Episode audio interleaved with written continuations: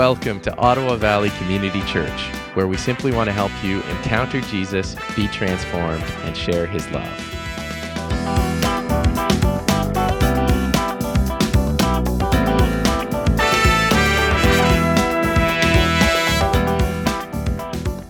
I think we're just uh, honest. If we look at our, our lives, is there anybody here who doesn't want your friends to know Jesus? Nobody's raising their hands. That's a safe one, right? Safe one. Don't get uh, don't, don't- not too controversial there, right? Uh, the reality is is that we have something uh, really amazing to share as people, right?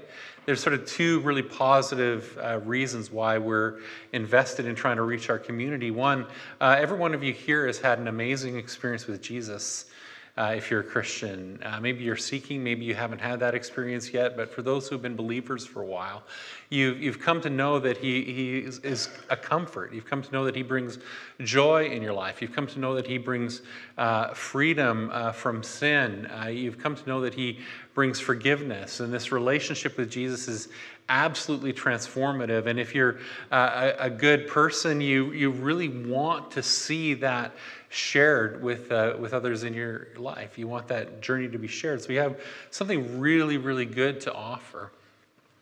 And if we look at our friends and neighbors and, and people around us in the community um, who, who don't know Jesus, and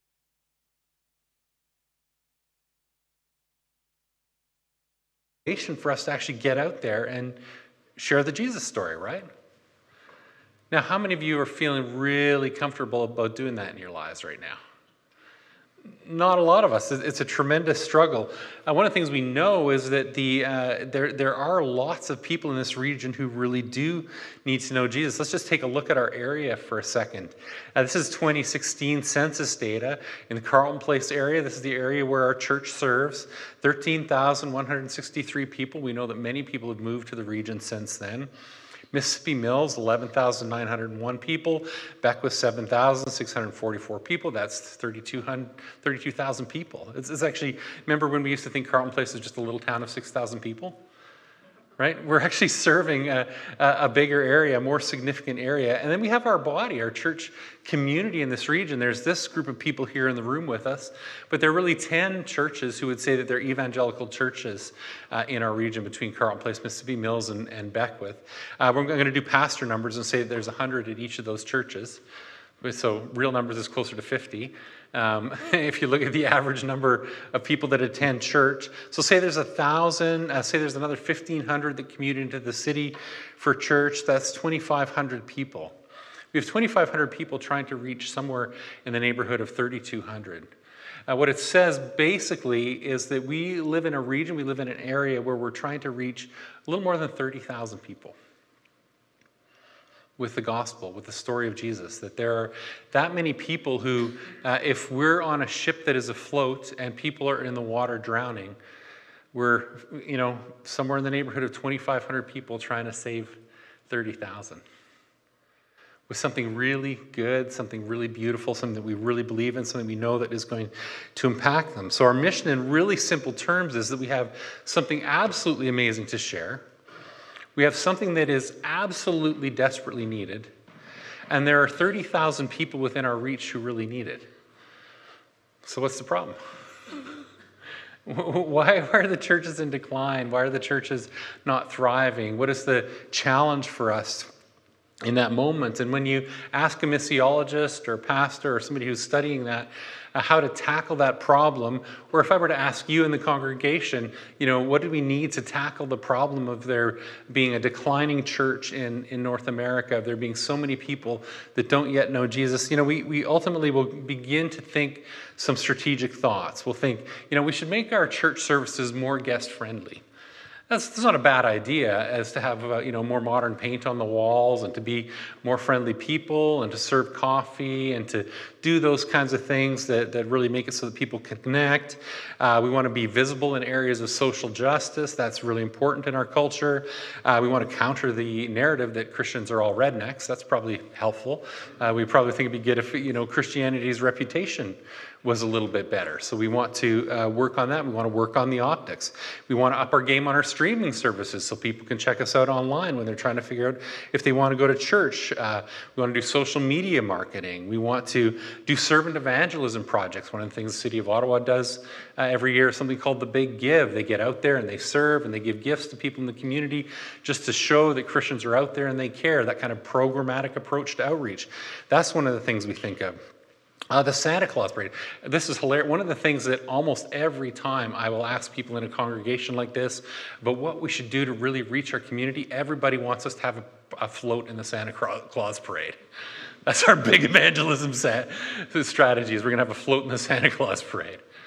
Right? So these are all these are all good things. They're, they're not bad. I'm, I'm not against us having programmatic uh, approaches to reaching people. That's, that, that's all good stuff. But there's a commonly overlooked biblical strategy. It's a very, very simple strategy. And we see it in uh, Matthew chapter 4, 19, it, it, when Jesus is calling his disciples, and he simply says, Come, follow me, and I will make you fishers of men. Come, follow me, and I will make you fishers of men. The primary strategy uh, that Jesus gave to his disciples for reaching people with the gospel was to transform his disciples into people that could reach others with the gospel. It's to work on them as people, uh, to develop them. That word make there is really interesting. It's just a small word that we throw around and we use all of the time, but, but in, the, in the Greek, that word actually implies something so much more. That Greek word paseo is to manufacture or construct. Imagine Jesus uh, with his disciples, they're out fishing. I've got an amazing story of a catch of fish, and he's hanging out with them, and they're, they're all excited about their vocation as catchers of fish. And he just sort of pulls them aside and says, Hey guys, uh, if you follow me, if you let me disciple you, if you let me lead you, I will construct you into catchers of fish. I will make you into catchers of fish. I will transform you into that. Um, and we see that word make is, is significant. Like Matthew 7 17, um, a good tree brings forth fruit. I will bring you forth as a catcher of fish. Uh, Matthew 19 4, at the beginning, the Creator made them male and female. There's a, something about a creative process that God wants to engage with you in your life as He makes you a catcher of fish. Uh, Mark 3:14 is really interesting, uh, and it's again this uh, talk about this call to discipleship, this call to following Jesus. It says, "He appointed twelve that they might be with Him, and that He might send them out to preach." That word appointed, I'm not even sure how you get that from the Greek to the English. I'm not sure where you get the word appoint. He didn't just like say, hey, I appoint you as, as disciples. I'm going to put some holy water on you and I'm going to give you a membership card to the discipleship club. Now you're disciples and now you're going to reach people. That word is, I'm going to manufacture 12 that you might be with me and I might send them out to preach. It's a very active process. That verb is a very involved verb. There is something that is meant to happen in our lives that is not just a status change, not just us. Now, all of a sudden, we are disciples. Now, all of a sudden, we're catchers of fish. Now, all of a sudden, that we're meant to participate in God's great plan uh, to show Himself to the world. It's not like a status change from being people who were interested in our own things at one time and now we're all of a sudden interested in the kingdom's things. That change uh, that is meant to happen in us is meant to be a construction, it's meant to be a building, it's meant to be a transformation. The biblical plan for evangelism is a process of formation that begins inside of you. It's a process of formation, of being transformed, of being changed. We call it uh, discipleship. So we can look at all of those strategic ideas that we talked about, Santa Claus parades and everything else, and those kinds of things are all good. But ultimately, what the Bible is telling us is that we don't have a strategy problem, we have a personnel problem. We don't have a strategy problem at all. We have a problem with you and I actually uh, being confident in our vocation as fisher people people who are called to reach others. Maybe the reason we're not catching fish is that we've not yet become fishermen. Uh, maybe we don't have an outreach program problem. Maybe we have a discipleship problem. That's sort of what I'm, I'm proposing to us. And so let's sort of let's zoom out and look at that. Instead of the 30,000 people that we want to reach, and we do want to reach them, I, I feel a tremendous sense of urgency when I drive through the church of, uh, through the community of Carleton Place, and I feel this, I feel this burden, I feel this passion. I feel uh, sometimes uh, it's, it's almost overwhelming when I go down the street and I see all of these people that aren't out there knowing that they can worship Jesus. When I think about us here on Sunday morning and, and in my mind's eye, I look out that window, I can see past the trees, I can see into the town. I look through that window, I see over the hills and I see Almonte. And in my mind's eye, here we are worshiping the creator of the universe, glorifying him, praising him, lifting him up. And there are people sitting in their bedrooms, in quiet, dark rooms, in greasy chairs, uh, just watching Netflix and not knowing that they can be in the presence of the creator of the universe. And that breaks my heart, that grieves me. And we should feel that grief, that sense of loss, that sense of burden uh, for those 30,000. But what if we uh, asked ourselves, what would it take for me to be a person who could just reach one friend? What if I could be a person who would just reach one friend? And I want us to just take a moment so that you can have something visual in your minds when we're thinking about that. I'm going to take a moment and we're going to be a little bit silent in prayer. I want you to really listen to the Holy Spirit because I want the Lord to put a face in your mind or a name in your mind. Maybe you want to open up your phone and just type that name down or, or write it down, but just hold in your heart that one person. Is there one person that you have a relationship with or even that you've seen on your street as your neighbor that you really want? To see them come to faith in Jesus. So let's just pray and ask the Holy Spirit to speak for a moment. Holy Spirit, uh, we want this to also be a devotional experience. This is not just cognitive learning, Lord. We want you to put a face in our hearts. We want you to give us a living sermon illustration, a person that we know, a person that we care for, that you are putting on our hearts to be uh, somebody that we can reach, a fish that we can catch, somebody that we can care for. Would you show us uh, how to do that, Lord? Show us that person. We open our hearts.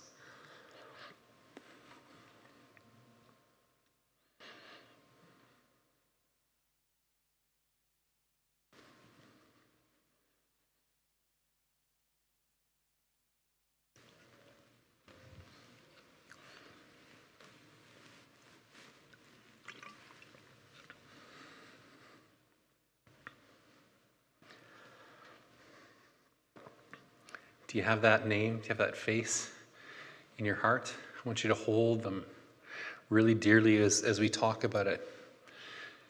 Now, what are the barriers between you and that person in terms of what you need to actually reach them with the gospel? These are the things that I think uh, rather than do an open mic. But I think these are almost the things that, the, that, I, that I guarantee that you would probably say. Some of you would say, I'm just nearful, nervous and fearful about having that conversation. I, I just feel insecure about it. How many, how many of you would, would say that's, that's the case? Right, there's, there's some, right? I'm, I'm nervous. I just don't know how to, how to do that. I, I'm shy, right? Well, if you have a nervousness and a fear that is inside you about sharing the gospel of Jesus, what kind of problem is that? Is that a strategic problem? That's a discipleship issue, isn't it? That's an issue of an area where you need to grow, where you need the Lord to transform you, where you need to develop. What about I don't know what to say? How many of you just don't know what to say? Right? We don't know what to say. I don't know how to do apologetics. I don't know how to articulate the gospel clearly. I don't know how to tell the story of Jesus uh, with clarity in a way that they'll understand because everybody in my culture, everybody around me, uh, they've been trained uh, by atheist teachers and they, they have a, a, way of understanding the world that is so different from mine. I, I just don't know what to say to them. What kind of problem is that? Is that a strategic problem? No, that one's a discipleship problem. There's something more we need to learn. There's something more we need to discover. How about, yeah, I just don't know how to answer their questions? Again, something to learn, a discipleship issue. What about I don't have time to invest? Like, I'm so busy. I volunteer at church all the time. Um, I, am doing so much. I'm working all the time. I'm looking after the kids. Uh, to reach that person would really take a significant amount of time. We're going to have to have them over for dinner. Uh, we're going to have to spend time with them. I'm going to have to go hang out when he's cutting the grass and, and go around the fence and just sit there and shoot the breeze with him for an hour. And I've just got so much to do. Right? Does anybody say things like that? All the time. That's one, that's one that's one for me. I'm busy. I'm a busy person, right? Well, how much time do we spend uh, refreshing ourselves or resting ourselves? How much time do we spend on social media? How much time do we spend on Netflix? How much time do we spend building wealth? How much time do we spend at our cottages? How much time do we spend in leisure? But don't have time to invest in somebody who needs to come to know Jesus. That's not a strategic problem, that's a discipleship problem. I need to be transformed so that I'm a person who values them more than I value my own time or comfort. comfort. What if I don't feel compassion? I don't, I don't really actually care about these people. I, I look at them and I see what they're doing. I see that they're leading uh, in, in a terrible way. I see that they're so sinful and I actually fear them and, and, I, and I judge them and I don't want to be like them and I don't want to be polluted by them. I don't want to, I don't, I don't want to get myself into that kind of mess. I, I just don't want to do that. I want to live uh, my life where I'm growing spiritually. I don't want to get stuck in that. Oh, that's also a discipleship issue, isn't it? That's another discipleship issue, isn't it? Right? That judgment, that anger, that lack of compassion, that's something Jesus needs to put inside of me. Uh, I, I met with spiritual opposition.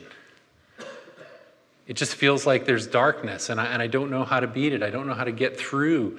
Uh, I don't know how to get uh, into their lives in a way that's really going to make a difference. They're so uh, buried in paganism, I don't know how to connect. Well, that's a discipleship issue. I need to learn how to pray. I need to learn how to, how to seek. I need to learn how to uh, pray that they would be delivered and that the heavens would be open, and I need to get my friends praying. I don't have my life together. I can't tell them about Jesus because my life is a mess.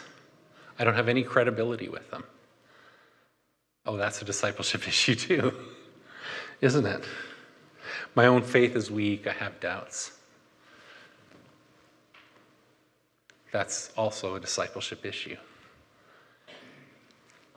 There are so many ways in which uh, we look at a person that we love and we care for, and we see that we can't reach them. And the reason that we can't reach them is because we simply, I think, have some growing to do.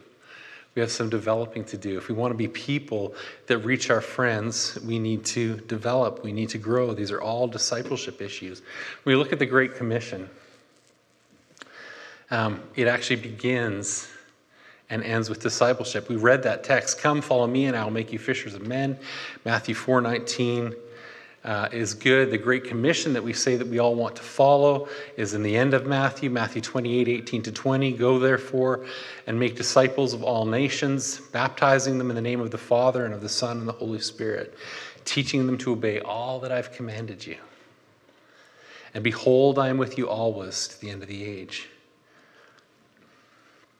Now, when the disciples received that commission from Jesus, is that when their missionary journey started? Their missionary journey started in Matthew 4 when he said, Come follow me, and I will make you fishers of men. The disciples had a, significant period of time in their lives where they were developed into people who could reach people.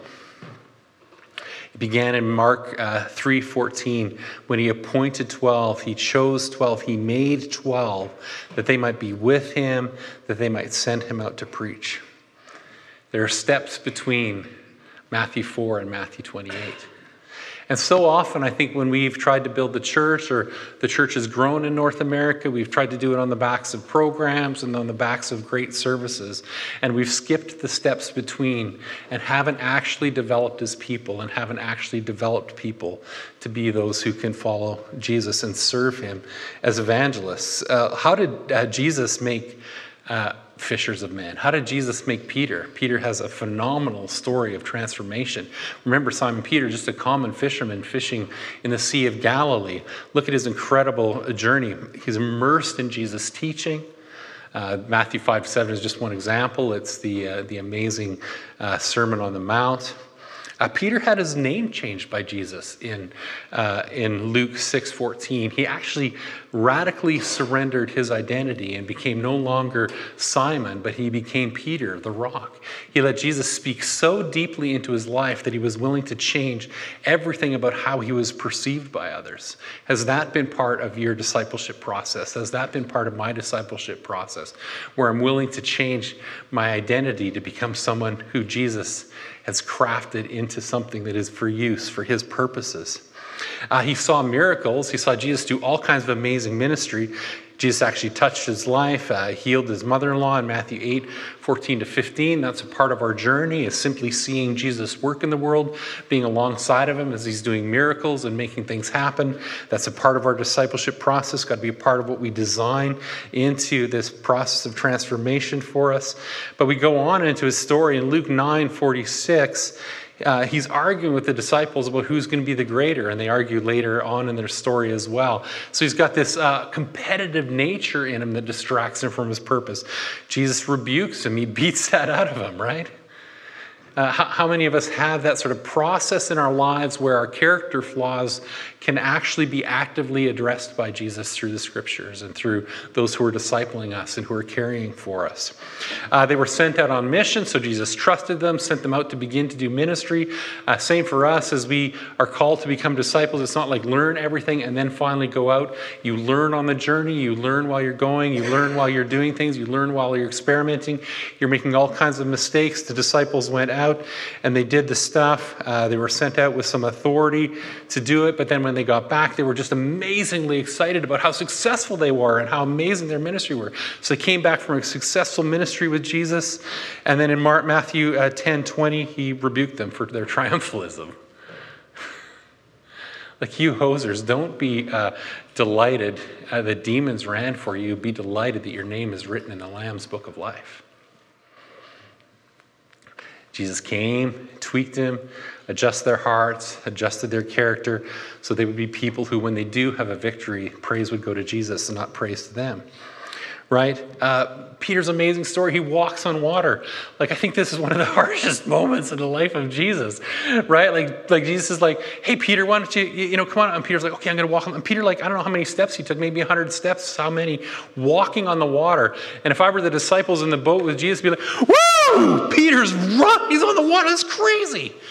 Peter's heart falters. He begins to sink. Jesus has to save his bacon and rebukes him. Like, Jesus, you're such a jerk, right? He rebukes him, but there is Jesus discipling Peter, saying, Hey, your eyes got on the wind and the waves, and your eyes got off of me. You need to fix your eyes on me. Is that a part? Do we have relationship with people? Do we have a relationship with the scriptures where when we have victories and failures where they speak to us and actually begin to transform us and change us and change our hearts? The transfiguration story, amazing. Jesus goes up the mountain uh, with Peter and, and James and John and they see Jesus' face transfigured. They see what he looks like in, in heavenly form. And Moses and Elijah show up on either side and, and they say, hey, let's put up a tent for all three of you guys. This is amazing. Let's, let's, throw, let's throw a party. We've got our representative of the prophets and the law here. Let's do that. And Jesus smokes Peter and James and John in that moment and says, a voice from heaven, God speaks into his life and says, No, this is my son. Listen to him. Adjusting Peter, saying, No, you're not going to follow the law and the prophets. You have to listen to Jesus. You have to follow him. Another moment of challenge, another moment of rebuke. Uh, the failure to cast out the demon in Matthew 17 17. Uh, Peter goes out with the disciples. They go try to cast this demon out. It doesn't work. Uh, the, the guy's still demonized. They come back to Jesus. Hey, what's going on? Jesus, this thing didn't work. I thought you gave us authority to do this. Jesus says, Oh, this kind only comes out by prayer and fasting. Right? There's no, there's sometimes there's not a, a, magic bullet. Sometimes there's not a shortcut. Sometimes you have to be a person who is disciplined and on your knees and praying for your lost friend, praying for transformation. Sometimes it costs you time on your knees. This isn't something that just happens quick. You need to be on your face. You need to give up a meal or two if you want this to work. There's maybe something costly here for you. And Jesus teaches Peter. Uh, the argument about foot washing oh, Jesus, you'll never wash my feet. And Jesus is like, oh no, you need to humble yourself and allow me to cleanse you because you get mucky and dirty from walking on the roads of life all the time. And you need me to cleanse you and wash your feet. And Peter has to humble himself. He fell asleep in the garden. Supposed to be praying with Jesus, watching with him for just, just a little while. And Peter's passed out, fallen asleep while Jesus is praying the deepest prayer of his life. Jesus challenges him to transform him. He denied Jesus three times, right? And the rooster crowed. He's reinstated in John 21, 15, 19.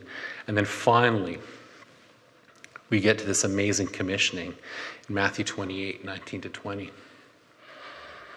What a process Peter went through as Jesus' disciple, as he was constructed as he was made into someone who could reach his friend. Now, think about your friend that you love, that you care for, that person that we prayed about just a few moments ago. Put your their face in your mind. Think of all of the barriers between you and them, all of the challenges you have, your doubts, uh, your own struggles with your own faith, your own struggles with your credibility, uh, your sense of personal insecurity, uh, your distractedness, and, and you're wrestling with them and you're, you're judging them, all of that kind of stuff that gets between you and your mission. And ask yourself this Am I willing to sign up for a journey? that is costly, involves significant risk and constant correction by my master. Because that journey is how you're going to reach your friend. That journey of being transformed by Jesus is the beginning of how you're going to reach your friend. Am I willing to undergo a beautiful, painful process through which I'll be transformed into somebody completely different than I am right now? Because Aaron, who Aaron is right now, I cannot reach my neighbor. I need Jesus to change me. I need Jesus to tweak me. I need him to work in my heart. If I want to reach my neighbor, I have to get on my knees. I have to get in the Word. I have to get in community, and I have to let Jesus make me into somebody new so that I can reach that person that I care for. Are we willing to be disciples? Are we willing to be disciples? And now that you've been discipled, Remember, I said discipleship begins uh, the mission of transformation. Discipleship begins the mission of evangelism. It also ends it. Discipleship or evangelism begins and ends with discipleship. Go, therefore, and evangelize your friends and just invite them to come to church, and hopefully it'll all work well. And even then, I will be with you to the ends of the age. Is that, is that, is that, what that says? Go therefore and make disciples of all nations. That same word in the Hebrew, or in the Greek rather. Make disciples of all nations, baptizing them in the name of the Father and the Son and the Holy Spirit. So, encouraging them to become people with a completely different name and a completely different identity. Baptized into Jesus' name, not their own names and teaching them to obey all that He's commanded. How many of you know that your neighbors don't want to be taught to obey any more than you want to be taught to obey? Right? But that's the journey. We need to become people of obedience, people who are following Jesus, people who are listening to him, people he can rebuke, people he can transform, people he can make new, so that we can look at our neighbors and see them with his eyes and see them with love and see them with compassion and see them with care and be willing to pay the price it costs to actually reach them and care for them. What uh, our time in wrestling with COVID proved to us as a church uh, so many people just lost and scattered to the wind in the church in North America was that our discipleship was about a mile wide and about an inch deep. We were, we were literally, the wind blew, the storm hit, and our churches closed, and we went online, and everything blew up, and people went away. And it is absolutely a failure of discipleship that that happened. And it is absolutely a failure of discipleship uh, that there are 30,000 people in these communities that don't know Jesus, and maybe with pastor numbers, 2,500 that do. We need to be transformed. We need to be made new. So, this question for us will we become a discipling church? Will we become discipling churches? Will we become a people who are submitted to the process of change? Simon, you guys can come up and close us with the song. Will we be people who uh, will, will be made new? You know, Pastor Ivan and I, uh, both pastors of our own churches, is part of what we're dreaming about, part of what we're praying about, part of what we want to see for both our congregations. Uh, can we shape our ministries? Can we shape our relationships? Can we shape our Sunday morning? Can we shape our small groups? Can we shape our, our counseling ministries? Can we shape our youth program and our children's program? Can we shape everything that we do to transform people into people who reach people? Transform us into fishers of men, to enter us into a discipleship process so that we can simply do what we're called to do. If we can do that, if we can, uh, even if you've been a mature Christian for a long time, even if you've known him your whole life and you're looking in your journey and saying, hey, hey, people aren't coming to faith around me, and, and this is me speaking to me as well. If you're looking around your life and you're not seeing uh, evangelism happen, can I become a disciple again? And if I can become a disciple again, if I can truly be transformed by Jesus, that's how the world is going to change. That was his strategy then, and it's still his strategy today. Will we follow Jesus?